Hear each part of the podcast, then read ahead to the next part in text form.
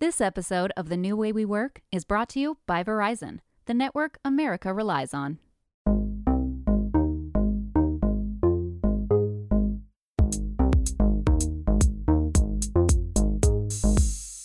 This is the new way we work from Fast Company magazine, where we take listeners on a journey through the changing landscape of our work lives and explain exactly what we need to build the future we want. I'm Fast Company Deputy Editor Kate Davis.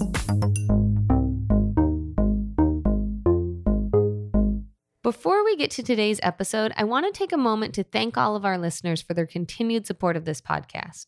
Whether you've been listening for one week, one month, or way back in the beginning in 2018, I really appreciate it. And to show that appreciation, I'd love to start to recognize our listeners. If you tweet out a link to your favorite episode with the hashtag New Way We Work, I'll give you a shout out on an upcoming episode. Now, on to the show. So, we've been talking a lot this season about remote work and hybrid work, including the last episode where we talked to Dorie Clark about how to advance in your career if you're working fully remote, hybrid, or even going back to the office full time. If you haven't already listened to that episode, it's really worth going back to.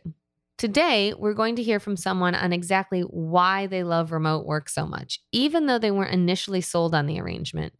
Andrew, who has requested that we not use his real name, is a healthcare recruiter in New England. He's a self described extrovert who thrives in social situations. The isolation that followed the shutdown was a difficult transition for him, and so was his work life balance at first. This is Andrew's story.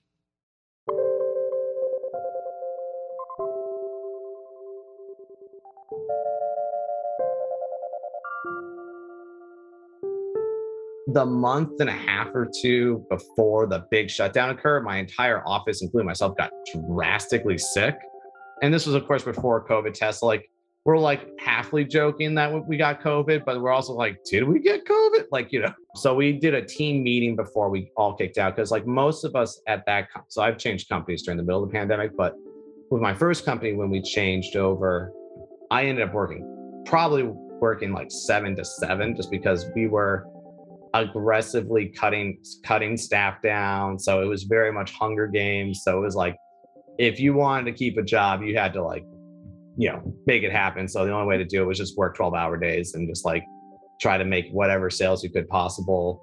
I was actually recruiting people in Australia. So trying to arrange people Australian interviews is a pain in the butt. I'll put it that way because it's like a 12, 11, 13 hour diff- time difference. So I'd be like calling people at one in the morning just to meet with them. Like, you know, we were definitely kind of like grinding our teeth just to try to make sales to like offset the damage due to COVID.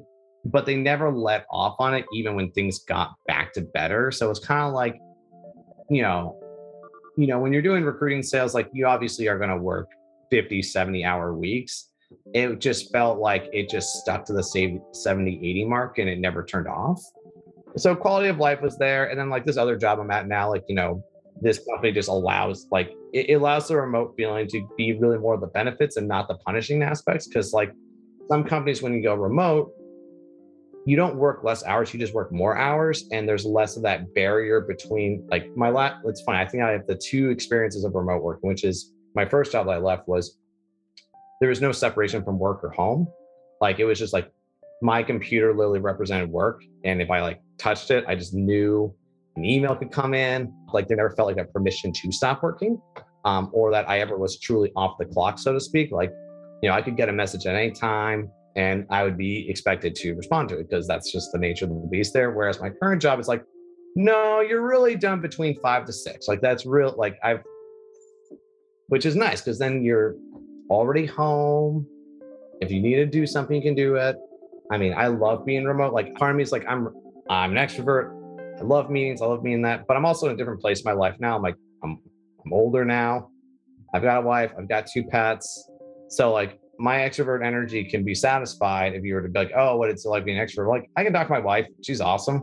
And well, my pets are awesome too. And I love them. So it's like, I can just hang out with them during the workday once in a while. I'm like, oh my God, how are my little bunnies doing? So, you know, how that all goes. So um, I think remote I'm definitely a more productive person because like the thing is like you think about the eight hour workday, like a lot of people there's, there's a lot of studies in Europe that just show like if you have a six hour workday, you get the same amount of productivity, if not more. It's because people inherently kill time at work.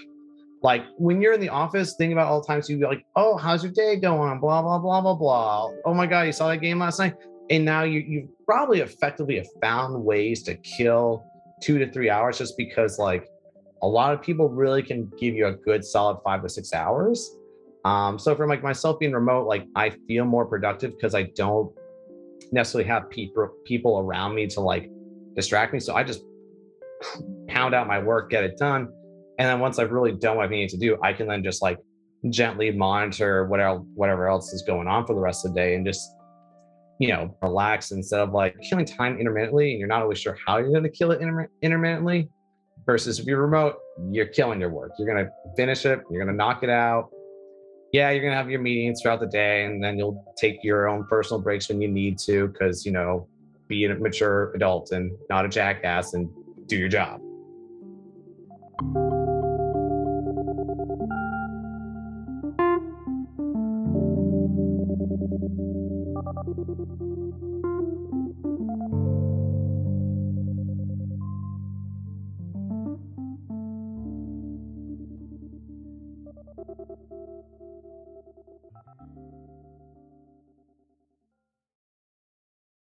Before we go, we have one last segment for you on today's show, and it comes from Fast Co-Works in partnership with McKinsey and Company.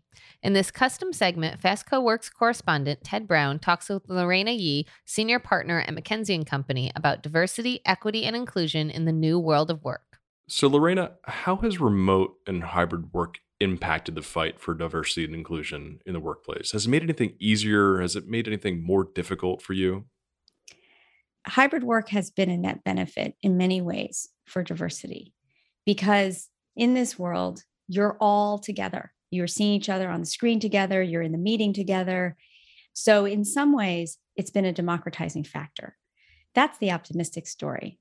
I think that what we're worried about, though, is a bit of the underbelly of remote work.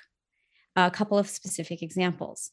Suddenly, where work and home don't have any boundaries, the home amount, the load that women take in terms of their home responsibilities has gone up. And there's no place in our normal way that we assess and understand our employees and their performance to put that into context. Another thing is that because we don't have that physical workspace, some women and women of color have said it's actually harder to make those informal connections so if I went into COVID without a very strong network, it's been harder to build that and invest in that. And so I feel a little bit a step behind.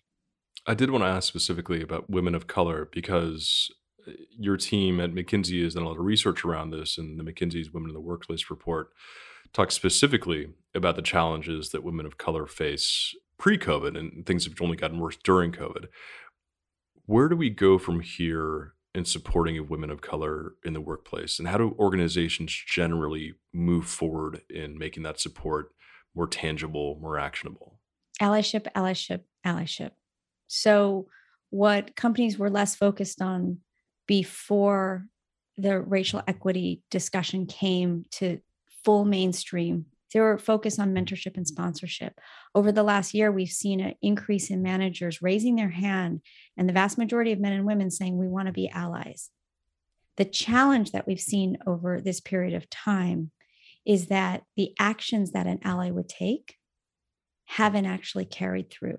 It's good to be empathetic to the context, the racial context that surrounds us, be that Asian hate, be that Black Lives Matter. It's really helpful, but you need to take that empathy a step further as an ally. And we still have a gap there. You were talking about the transformation. Now that we're kind of going back to certain ways of doing things, uh, kids are going back to school, certain offices are opening, and people are still dealing with burnout. So people are still dealing with the emotional, mental stress of COVID and how it impacted workplaces, how it impacts our our lives, and that that boundary between between work and home life now that we're approaching this sort of new normal, this hybrid work environment, how should we be thinking about mental health and burnout? One of the things that's interesting about burnout is that it's helpful to put it into context of company performance. And why do I say that? Because over the period of the last year, year and a half, companies by and large in the US, have performed really well to not exceptionally well. And that financial performance is built by people. And the people who are making that happen are waving their hands and saying, We are delivering, we are hanging on, we are committed, but we are burnt out. And that is why it's a top issue, I think, for executives to solve and not just observe.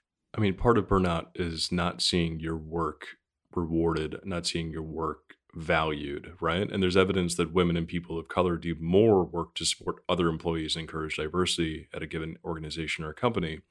But most of that work goes unrewarded. What can organizations, what can companies, what can executive leadership do to fix that problem?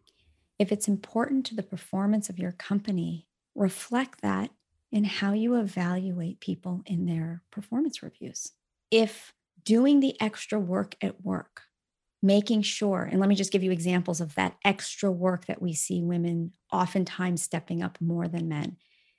Being an ally in terms of racial equity, being a sponsor for more junior members, both men and women, making sure during COVID that their teams are able to figure out how to create some boundaries between work and home, how to prioritize in a world where everything just felt like a tornado all those extra pieces, if that matters to your performance, then that should be reflected in how you review people. We talked a little bit about allyship, and I want to talk about another term that is sort of it's not the same thing, but it rhymes. That's empathy. Mm-hmm. And it sounds like what you're arguing arguing for is for organizations for leadership to understand and empathize what their employees are going through. How does an organization go about making that empathetic transformation? First, I think where empathy comes in is actually listening and understanding.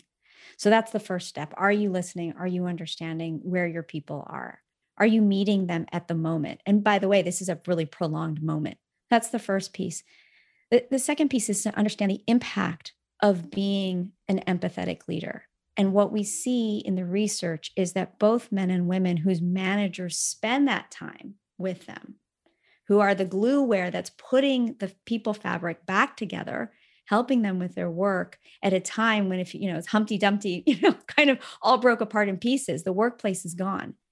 And as leaders put that back together, those managers that are both listening and providing that extra glue are more inspiring and what that means is that those people, the teams, are more motivated to work hard. They're more motivated to stay in your organization and they will resist what we keep hearing about is the great resignation. They will stay with you. You talk about putting those pieces back together. How would you put it back together? How would you imagine the workplace of 2021 and beyond? What what does that workplace look like to you? It's not the same workplace. Don't put don't put Humpty Dumpty back together exactly the same way all the silver linings we have experienced in such an extraordinary period, make that the norm. So, what are some concrete examples?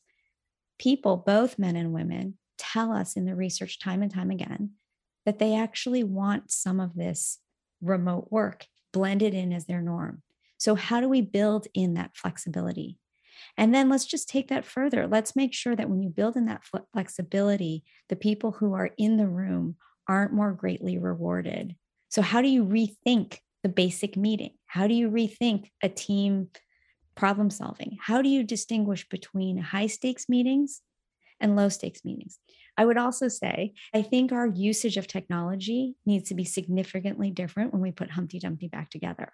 Our ability to use different communications, our ability to co create, our ability to be creative, but not necessarily always in person, that's something that we need to lean forward on as well.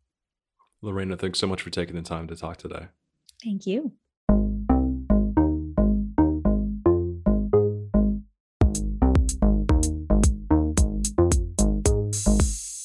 And that's all for this episode. If you're a new listener, be sure to subscribe to the new way we work wherever you listen. And if you like this episode, leave us a rating and review on Apple Podcasts. We want to hear from you. Are you transitioning to a new job or career? Email us at podcast at fastcompany.com or tweet us with the hashtag New Way We Work.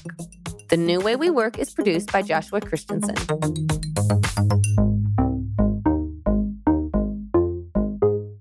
This episode of The New Way We Work is brought to you by Verizon, the network you can rely on for your phone and for your home internet. Find the plan that's right for you at verizon.com.